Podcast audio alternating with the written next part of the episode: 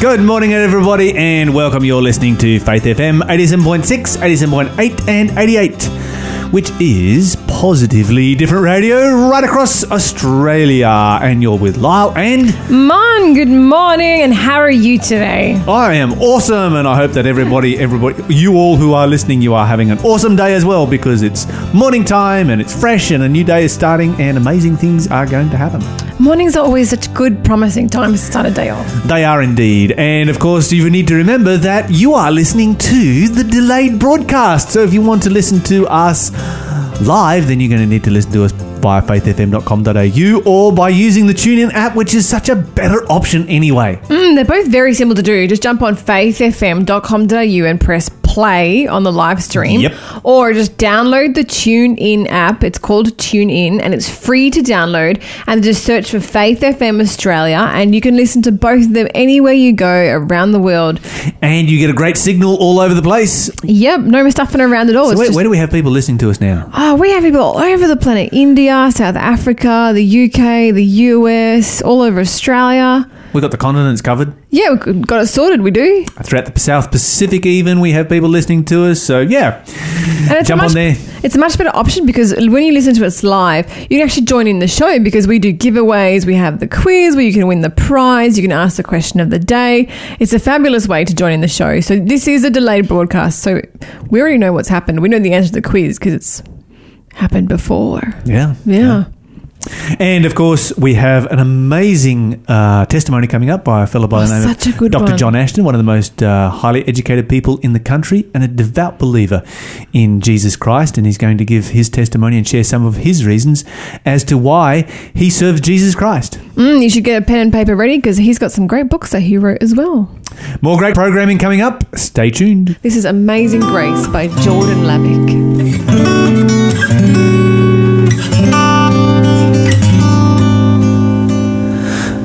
Amazing grace, how sweet the sound that saved a wretch like me. I once was lost, but now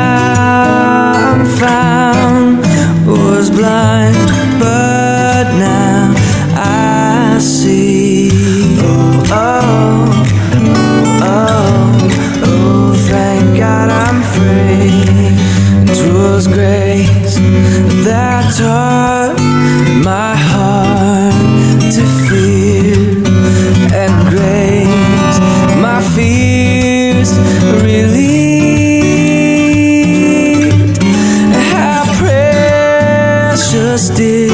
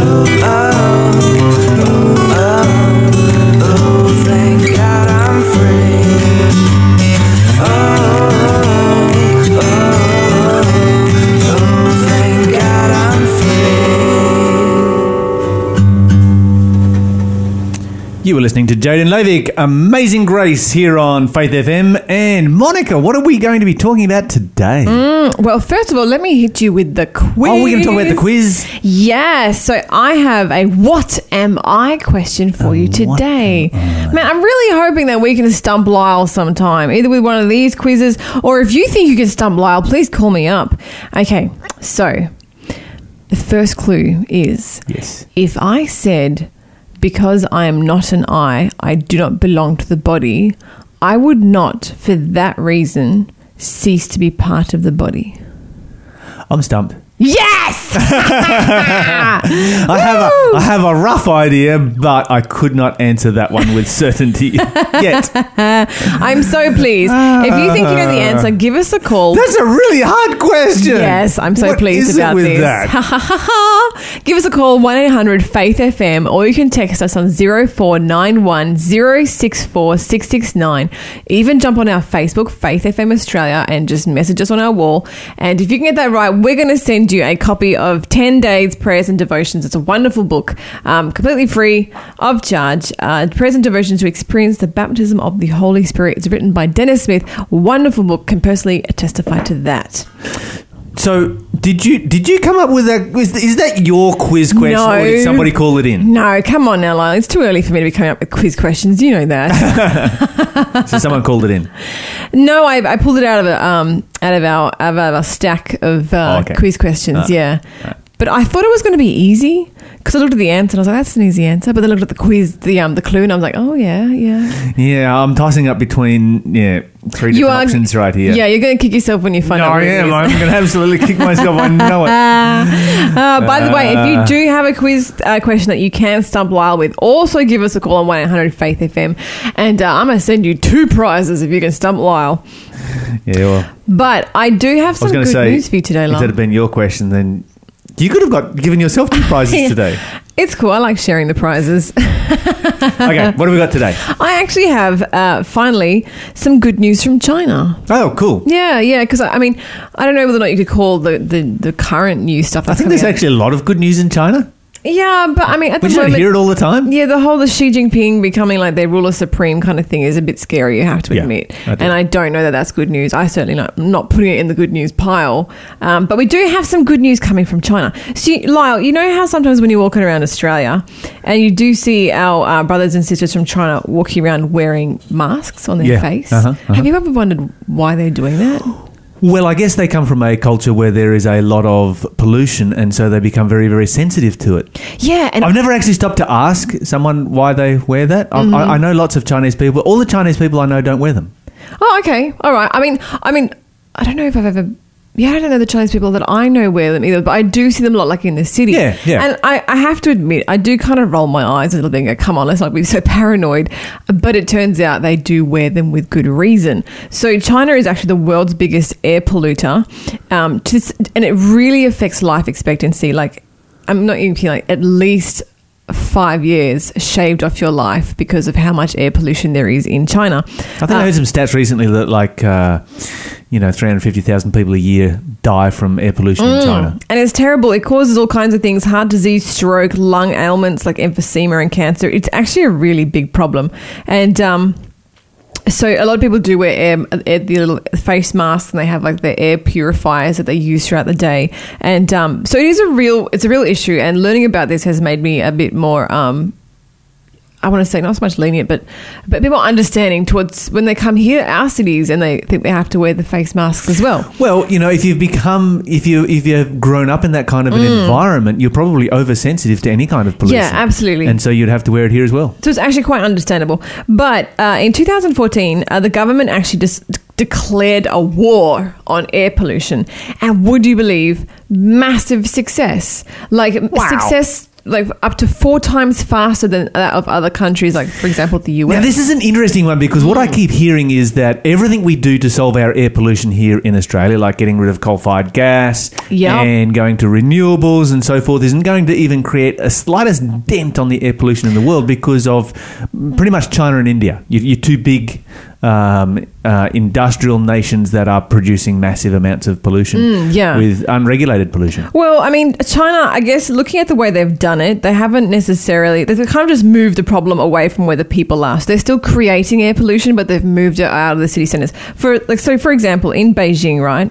Um, They've reduced it 32% in just Oh, wow. four years. In four years, Lyle. Um, so the life expectancy is now increased by 4.5 years. Um, and what they did was they actually just, thousands of polluting factories were uh, like forced to leave urban areas. Um, and then they also, it's kind of a, a double edged sword in some ways. Yeah, I'm wondering because, now Because you've got commuting. yeah, so you know, issues, they've which is- displaced thousands of immigrant workers. They do have kind of like an issue there now, but you know, So, what the issue of uh, um, commuting people and obviously driving cars, then just raise that pollution back up again? I'm not 100% sure the extent of like how the displacement has affected the communities, whether or not the people have moved, whether or not the people just have lost their jobs and have to find new jobs or, or how they've done it. But they've removed just thousands of these factories. And the other things that they've done is they've designated no coal zones. Um, so they've more than 3 million households. So not factories or anything, but households, uh, they had to very abruptly switch over to gas or electric heating. Um, they often removed the coal boilers before even the new systems were functional, which also created a bit of a bit of a kerfuffle because there were some schools where the pupils were suffering frostbite because they were so cold. They actually were having school outside because sometimes the winter sun was warmer than the really freezing cold classrooms. the things you can do in a totalitarian I know, that's what I was thinking, It would right? take us 40 years to accomplish this. I the know. Like, yeah, we're communists. We'll just do this. Like, done. Problem solved. Yeah, 30% increase, decrease in pollution, four and a half years increase in life expectancy, all accomplished in a four year period. Mm-hmm. Yeah, but no now students have frostbite and no one has a job. But but um but it did really work because I mean if you look at the stats, their air pollution it's it's something called PM two point five, and the level of that, that is what we really need to monitor. So um, two hundred and seventy micrograms per cubic meter is like the max, Mm-hmm. uh, as designated by the World Health Organization. 270. 270 and China is more than 10 times that amount. Oh! Yeah. So if you are thinking Wow. of going there on holiday, it's getting better, but I, I would definitely wear a mask there now too. So yeah, so, it's actually some good news coming out of China with. That's their air pollution. Yeah. yeah. Awesome. Yeah, a bit of a mess they have to clean up with the issues, you know, from having done it so fast. But I say good on them because I think Oh. we often get quite. And this is the thing we need. We need to encourage um, these these these big industrial uh, Mm. centres that you have in China, and you know, obviously, developing in India, uh, where there is no regulation on pollution. It is just fantastic to see these a country like this, and a country of this size, and the resources that China has to be able to solve these problems uh, is amazing. So, yeah. I do have a, a bit of a question for you, a bit, maybe a bit of a controversial question, Lyle. Mm-hmm. You know how everything in Australia and a lot of countries these days is made in China or made in Mm-hmm. India. Do you think because we go over there and get them to make our stuff for us on the cheap, that it adds to the problem of Mm-hmm. the fact that they're having, you know, factories in their urban centres? Mhm. Okay, you do agree. Yeah. so uh, we are kind of part of the problem. We are part of the problem. It's Yeah. one of those. It's one of those problems that goes round and round and round in circles because we stop buying them their goods, of course. And uh, there's lots of people that live on the on the you know particularly in India who live on the verge of poverty. And if we stop buying their stuff, then there's the possibility that people could starve. So Mm-hmm. you know it's it's one of those. You've got slave labor happening. You've got all kinds of terrible things happening. And sometimes the alternatives are actually worse. Yeah. Do you know, I, I, I think about this all the time and I, I wonder how to solve the problem. And I just, in the end, all I think about is come, Lord Jesus, come. Absolutely. I don't know how to fix it. Okay, real quick, I wanted Yeah. to hear about your street shop thing. Oh whatever. yeah, so there's a, a worldwide initiative going on, and it's so amazing. So instead of just you know uh, trying to figure out how to donate your clothes to the homeless, a lot of uh, cities now are just inviting you to hang them on the street. So they have these posters that says the street store and it has a slot down the bottom, and you just hang your clothes out in the open. And homeless people are welcome to just come along and help themselves and stay warm in the winter. And we are heading towards winter, and apparently it's going to be quite a frosty one. Yes, they're really, really struggling with that down in Hobart right now Yeah. in preparation for winter with the uh, homeless community down there. You know, the Bible says in Matthew chapter 25, um, in verse 43, and this is God speaking, and God says, well, verse 42, For I was hungry, and you fed me. I was thirsty, and you gave me drink. I was a stranger, and you invited me into your home. I was naked, and you clothed me. I was sick, and you visited me. And then they will reply, Lord, when did we ever do this? And Jesus says, When you did it to the least of these, my brethren, you did it to me.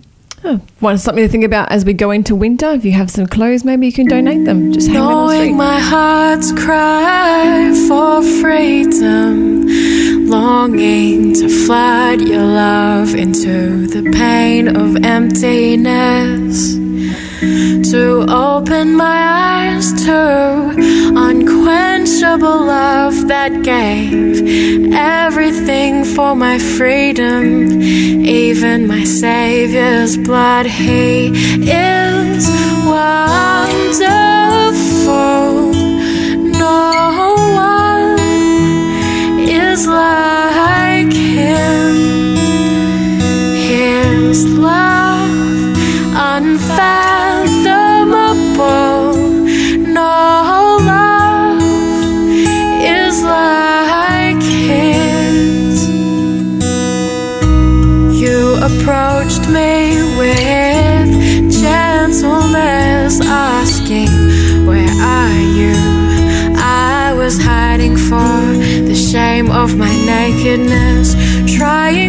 cover myself in vain. You came to me with your own white garment.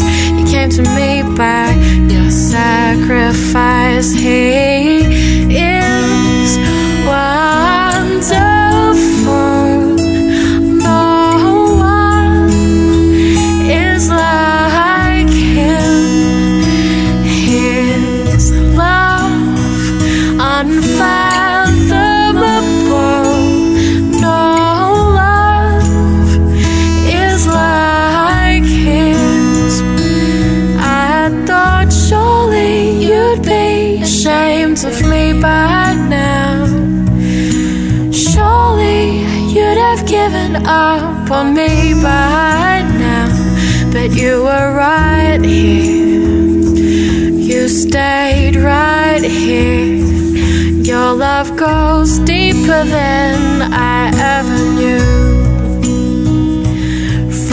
dark depths of despair, love lifted me. Is.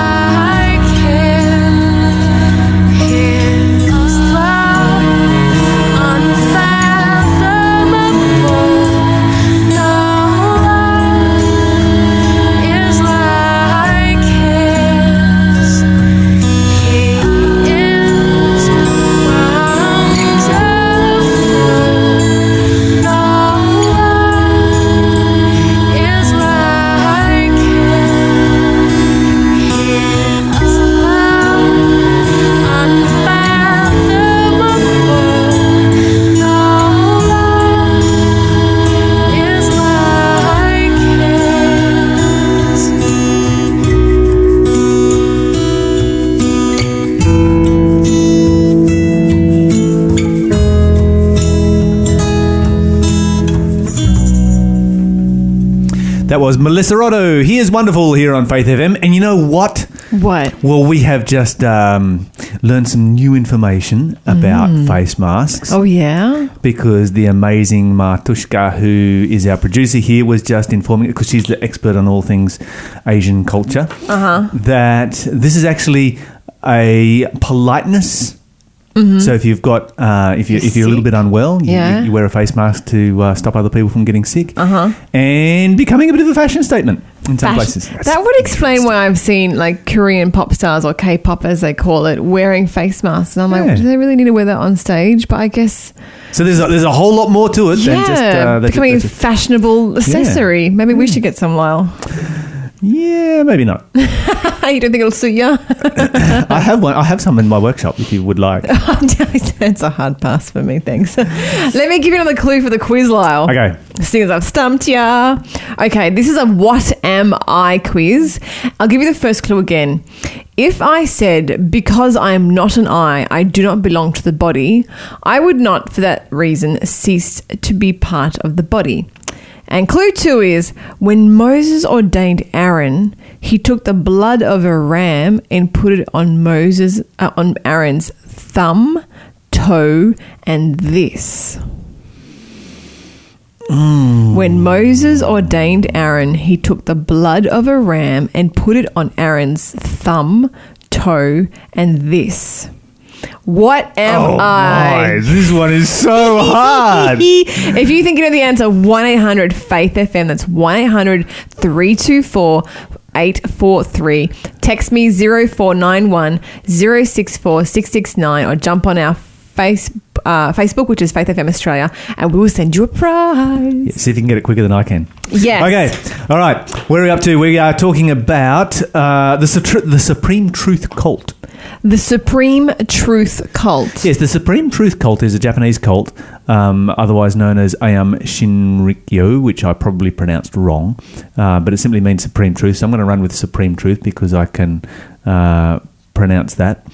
Um, it's a doomsday cult, and it was the cult that was responsible for the sarin gas attack back in 1995 in the Japanese subway. Wait, wait, wait, wait a second. When you said Supreme Truth, I'm like, that sounds good. I like Supreme Truth. But when you said cult, you lost me there. When you said Doomsday Cult, I now have a question. Okay. What's a Doomsday Cult? A doomsday cult is a cult that believes in the destruction of the world, the end of the world, basically, and massive destruction at the end of time. Okay. Yeah. Does hang on a second. Doesn't that make us doomsday? I mean, I believe in the second coming of Christ, right? Yes. And I believe the earth will be made new. Uh, I, Which exactly Takes a bit of destroying to get there. Yes. So- okay, so there's a difference. You see, Jesus said when when Jesus talked about the end of the world, Jesus said it would be like birth pains. Okay. Nobody looks at the birth of a child as being, oh, doomsday's coming up. You know, I've got a friend who is, I've got a friend who is due, I think, this Saturday, Uh-huh. and it's not, and it's not like, oh no, it's doomsday. You know, the whole family is hanging out in anticipation. The mother is a little nervous; it's her first child, Uh-huh. and I don't think she's looking forward too much to the pain that she's going to uh, experience. But it's you're going through pain to a blessed event. Yeah, it's more like a, a, a creation of life rather than. This is where the. Bible is different from every other end time religion that is out there because the oh, Bible Oh, really? predicts hope for the end of the world. Every other religion predicts doom for the end of the world. Mm-hmm. And this one in particular, uh, the reason it's in the news is that there are seven members of the sarin gas attack that took place in 1995 that have been, uh, their, their, their um, incarceration location has been changed and it's suspected for the purpose of execution. Oh, really? Yes. Wait, this is J- Japan? Yes. So they have capital punishment. Yes. Okay. By hanging, interestingly. Oh, wow, that's kind of old school. Now, what's what's what's most fascinating about this is that we often hear about you know different cults and so forth, and when this one popped up, I'm like, yeah, I remember that happening back in 1995, and it sort of I was like, now wait a minute, what kind of a cult was that? And of course, they have an Australian connection. Really? Yes. No. Western a Western Australian oh, connection. I'm so sorry. That's your home state. yeah, it's my it's where I was born and raised. Okay, because they owned a or um, a remote property in Western Australia where they tested all of their uh, weapons of mass destruction before they tried them out in the subway in Japan. That's the, basically that's where they cooked them up. Yeah. Wait, is this something like different that. to anthrax? Yes. Okay. Same category. So it's a it's a chemical weapon of mass destruction, uh, but it's yeah, just a different. So they one. they cooked them up in, in Western Australia, in remote Western Australia, Mm-hmm. and then somehow got them over to Japan where they used them. That's what happened. Oh, mercy. Anyway, they were founded by a man or by a man by the name of Chizuo Matsumoto uh, back in the 1980s, and they are, are a syncretic cult. Uh, they combine together Indian Buddhism, Tibetan Buddhism, Hinduism. Shiva is their supreme god. Uh, the, the Book of Revelation from the Bible, yoga, and the teachings of Nostradamus. Their leader claims that he is Christ, the Lamb of God, who takes away sin. And of course, one of the ways that they take away sin is by killing other people to stop them from accumulating bad karma. What? So this is some of the teachings of. Uh, That sounds like the most. and so this is what, of course, you know, was part, you know, something to do with the reason behind the sarin gas attack. One of the big reasons behind the sarin gas attack is that they believe that uh, the end of the world will take take place as a result of a nuclear war, in which the United States will attack Japan again and that there will only be a very small group of people who survive who are members of this cult who will then be able to uh, repopulate the world. of from this cult. They reckon Yeah. they're going to repopulate the entire world. Mm-hmm. I just want to say, like, all those mishmash of beliefs that all rolled into one is it's quite the quite the eclectic stew there. But um, Yes, religious stew. I like. I, I like that. can you can you just explain to me at what point does a religion cross over and become a cult? Yeah, and there's a number of different definitions for a cult. Basically, uh, you've got to have an extra biblical source of authority to move from, say, Christianity to cult. So if we're looking at um, Christian cults, and you have some religions that are Christian in nature but are actually cults, and it really comes back to that uh, that extra biblical source of authority, supreme authority. So you know, and, and this is this is obviously not a Christian cult. It's just borrowed elements from Christianity. To uh, yeah. Does the Bible say anything about cults? Okay, so the Bible says this Matthew chapter 24, Jesus is predicting what it will be like in the world just before he returns. And his disciples have asked him, you know, what's it going to be like just before uh, you come back? And he says, he starts out by saying, watch out that no one deceives you. That's in verse Matthew 24, verse 4. In verse 5, many will come in my name saying, I am Christ, and will deceive many, such as this particular uh, individual right here, who has claimed to be Christ and the Lamb of God, etc., who takes away the sin of the world. Uh, a little bit further on, Jesus says, Watch out, because many false prophets shall rise and shall deceive many, such as the individual we're talking about. Then it continues on, and you go down to verse. Uh, oh, let's start in verse 23. Then, if anyone shall say unto you, Here is Christ, or there, believe it not. So that's quite plain.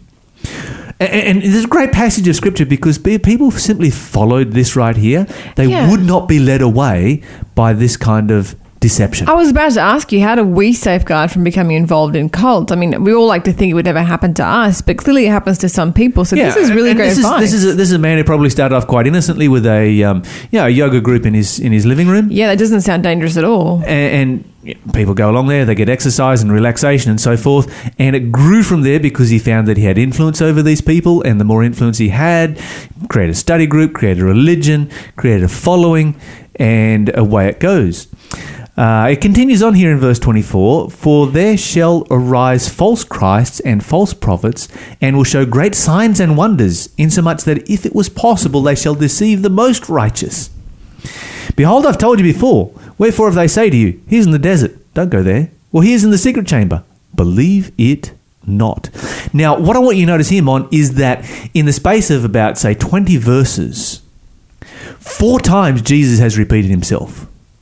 This is a really serious warning that Jesus is giving, and he repeats himself over and over and over and over again. And he's saying, Don't become involved in these kind of things. If people turn up and say, I'm Christ, I'm a great religious leader, don't go there because you are in great danger of being deceived. And if people follow this passage, this doomsday cult would never existed and those people would have never died.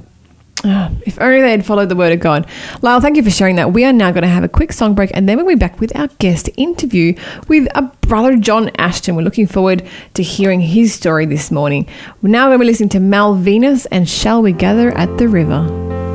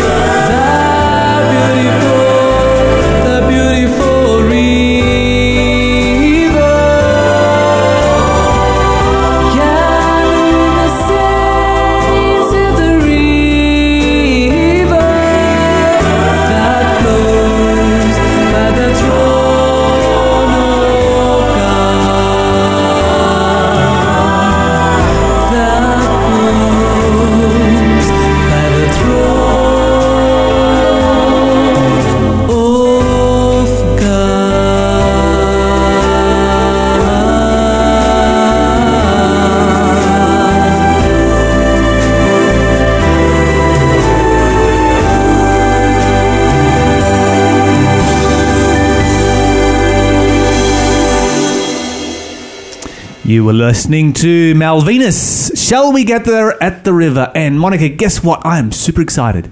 Is it because you figured out the quiz? No, I haven't figured it out yet. Uh, why are you excited? because I have somebody on the phone that I have known, I think, since I can just about remember. Oh, cool. can I hit them with a quiz clue before we go talk to them? Uh, yeah, you can hit them with a quiz clue. okay, what am I? Clue number three. An all was pushed through this to keep a slave. Well, there you go. If you know the answer, 1 800 324 843 or text us on 0491 064669 or simply send us a message to our Facebook page. Dr. John Ashton, are you there? Oh yes, hello, Lowell. Welcome to the show, John. It uh, it's a real privilege to have you on today's show, and I'm just sort of thinking. I, I don't know, remember when I first met you, but I would have probably been about maybe what two or three. Uh, yes, you were walking.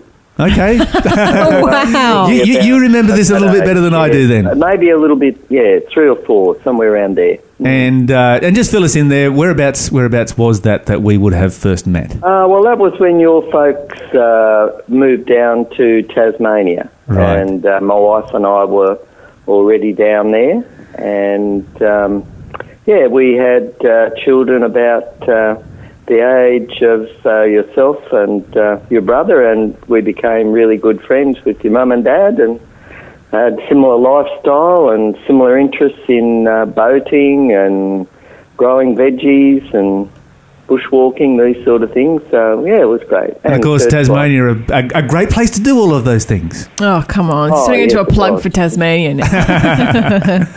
Uh, for all of our Tasmanians who know their who know where this is, this of course was in Glen Huon, in the Upper Huon Valley. So it was, uh, yeah, a beautiful part of the world.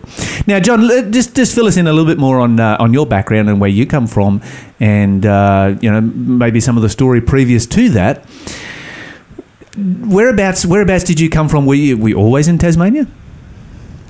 No, I was born in, in Newcastle here, and I um, when my I was about eight, my uh, parents built a, a new home at Warners Bay, um, and we moved there the end of 1955. But um, in 1961, my dad died uh, suddenly and unexpectedly of a, a heart attack.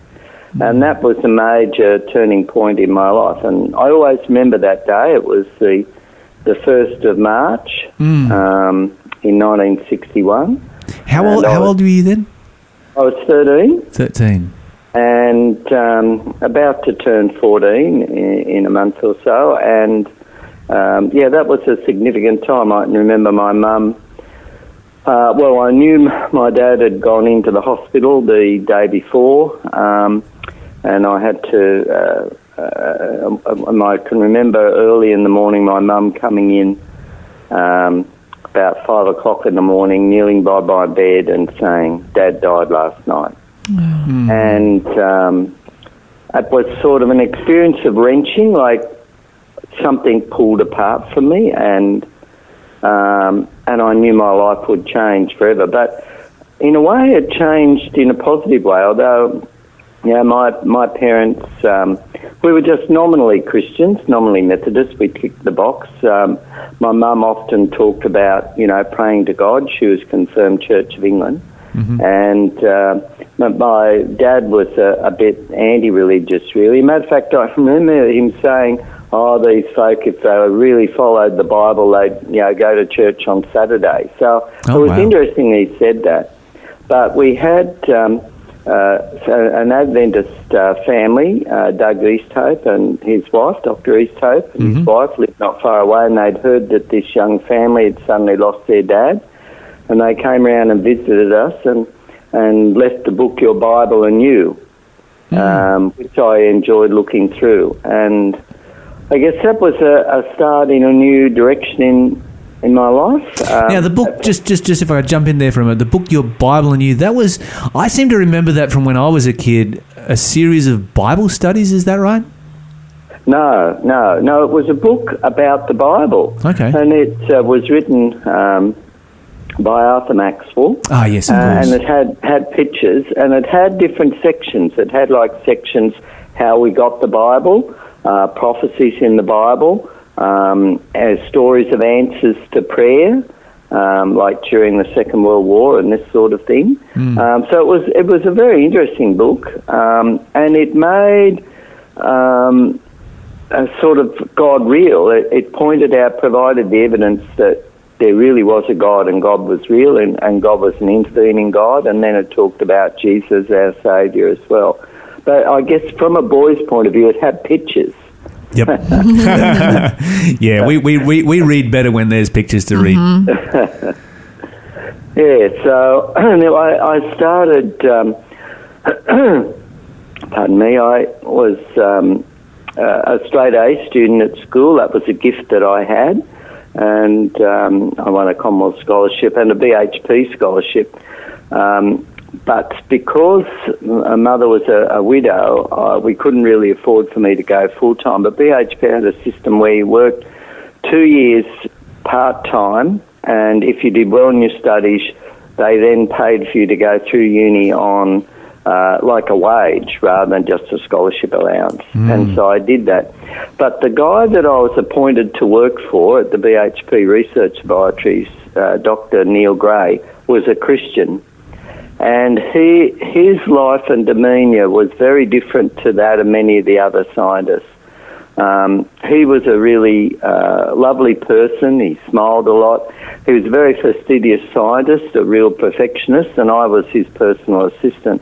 And he he used to witness to me, and he loaned me the book Mere Christianity to read, and used to talk about uh, again. He was an Anglican, but talked about how he would never uh, study on Sundays. He always kept uh, Sunday, um, and even doing that, he still um, topped the University of Adelaide and was the university medalist in engineering. So um, all these little bits added to uh, my uh, journey, I guess. And when I, I finished uni, um, so my name's on the honour roll here in the chemistry building. I topped chemistry at Newcastle Uni in 1969. But when I finished there, I sort of began to think, well, where to now?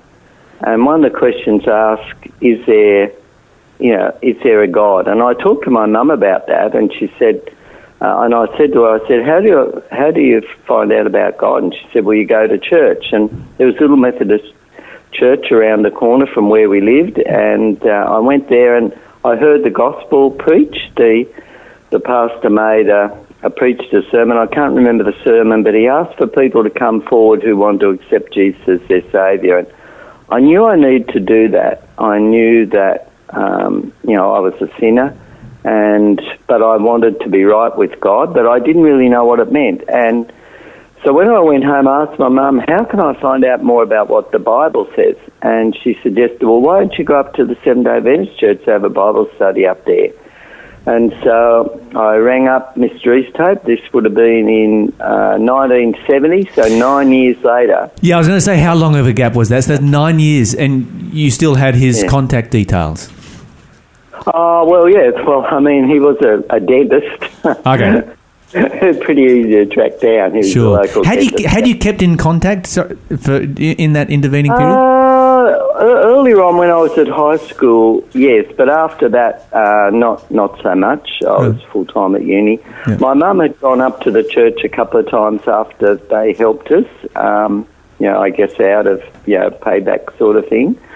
Uh, one thing I did remember though was when I moved into uh, the the final two years of high school, and back then it was only five years, so this would have been year four. I was majoring in science subjects, and I did maths honours and physics honours, and um, somehow I guess my mum had told him that I was doing these subjects. Anyway, he asked, left a message for me to come in and see him at his um, clinic. And I went in after school, and I had to wait till he finished his patient. So we're in uh, in Newcastle. His clinic was, and uh, afterwards he called me into the back room and he said, uh, "I'd like to give you this," and he handed me a Hemmi slide rule. Now. th- This was how you did calculations back in those days, right? There were no pocket calculators. And um, most of the students had a round slide rule, which meant that the inner scales weren't as accurate. So the Hemmi long, was a long slide rule, like a sliding ruler, but they were really expensive. and he said, "I'd like you to have this." And so I had one of the best ones in my class. Oh wow. And to me, that was so special. It was sort of like, you know, somebody giving you an expensive iPad now. Sure. And no strings attached. I just, you know, he just heard you're doing science, you're going to need a slide rule. yeah. And uh, I thought that that was pretty cool. I've never forgotten. As a matter of fact, I still have it. Oh wow. Can I just interrupt and ask? So you studied some sort of science and you've become some sort of a doctor. What what exactly is your, your field, your profession? I'm an industrial chemist. Okay. Yeah. Now, just coming back to I um, originally trained as a physicist, but that meant most of the physicists were ending up computer programmers. So I didn't enjoy that, and so I liked the more experimental stuff. So I moved into chemistry. Mm. sure. The Bible studies that you did with uh, um, the Adventist Church, you, you called Doug he- Easthope. Where did where, what, where, where did that take you on your journey? Well, I, I started going up to the church, and um, there at Boolaroo, and um, I, after that, I prayed my my first prayer. What what happened one day? I noticed that a, a scholarship um, was advertised at the University of Tasmania to do a doctorate, and it was the highest paying chemistry scholarship in Australia, the Oxide Research Fellowship. And I prayed my first prayer. I prayed, God, if I win that scholarship, I'll buy a Bible and I'll start keeping Sabbath. And I won that scholarship. And I remember I, I packed all my things. I had a 1949 Cadillac convertible at the time, one of two in Australia Nice. and I um, packed my rock collection and uh, my books into the back and said goodbye to my mum and drove down to Tasmania, caught the ferry across. And the next day after arriving in Tasmania, I went into Fuller's bookshop and bought a Bible. Uh, it was a New English Bible. That was August 1970, and it had just come out. And the next, I went and bought a paper the next Saturday and found out where the Seventh Day Adventist Church was, and and went to the church, which was the Hobart Church, and that's when I started keeping Sabbath. And then uh, a little later, uh, and I started reading the Bible, systematically reading through it and checking the prophecies. So, being a scientist type, if I came to a prophecy, I would look it up in the encyclopedia or history uh, books at the library and check it out. And I made notes on these. And then one of the elders in the church at Glen Huon said, John, you should do some Bible studies. And I did um, the Bible study course that was about 20 lessons, I think, um, uh, with him. And then I was baptised in December 1971. Fantastic. Which, of course, is why you ended up in Glen in Tasmania, where we met when I was just a little tacker. In the last two minutes, very quickly, what have you been able to do for God since then? Yes, well, I, felt uh, called to write in the area of uh, evidence for creation. And um, a lot of people used to ask me, because I was studying science, you know, do you believe in evolution or creation? And so I did a lot of research in that and um, to look at the evidence for creation. Of course, I've put out a number of books in that area. Uh, the best known one is In Six Days Why 50 Scientists Choose to Believe in Creation. And the other day, that was still the number nine seller in the area of creation on Amazon in the US. And that book came out in 1999, so nearly Wow. 20 years. Praise the Lord. And then my recent book is um, Evolution Impossible 12 Reasons Why uh, Evolution Cannot Explain the Origin of Life on Earth. And that has over 80 reviews at the moment on Amazon. And the other areas I've been passionate about uh, is the area of uh, alcohol damage and the damage it does to society. So I studied the. Um, the, the, the chemical evidence that uh, alcohol is really very bad for us and published that in a book called Uncorked, The Hidden Hazards of Alcohol. So, and I've written other books on um, on health and uh, and also with David Down on archaeology, on the evidence that Egyptian history confirms the, the biblical history, the, the Bible's history as well. So, very interested in apologetics and the evidence we have that the Bible is true and certainly the Word of God. Mm. And That's- I'm working on a biography at the moment of just answers to prayer in my own life. I've had so many answers to prayer and I think there's a real need to demonstrate to young people that God is real. Yeah, there is Um, absolutely, John. That's that's amazing. That's fantastic, and um, I just want to say it's it's so encouraging to have a highly educated person like yourself putting out this kind of material. We're gonna have to take a break, and this is Chris Rice before the throne of God above. Before the throne of God above, I have a strong and high priest whose name is love, whoever lives and pleads for me. My name is graven on his hands. My name is written on his heart. I know that while in heaven he stands, no tongue can bid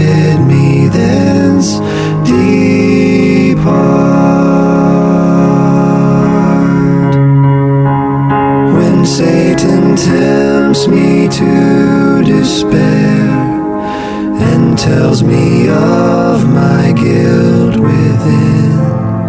Upward I look and see him there who made an end of all my sin. Because the sinless Savior died, my sinful soul is counted free. For God the just is satisfied to look on him and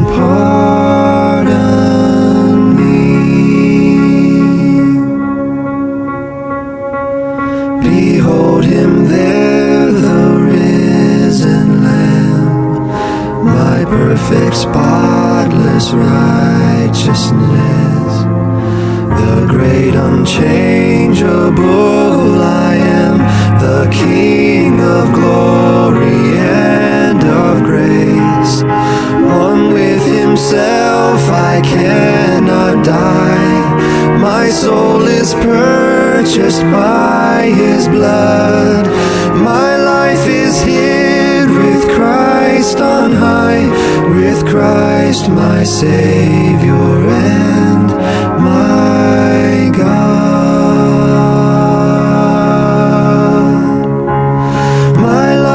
Is hid with Christ on high, with Christ my Savior and my God.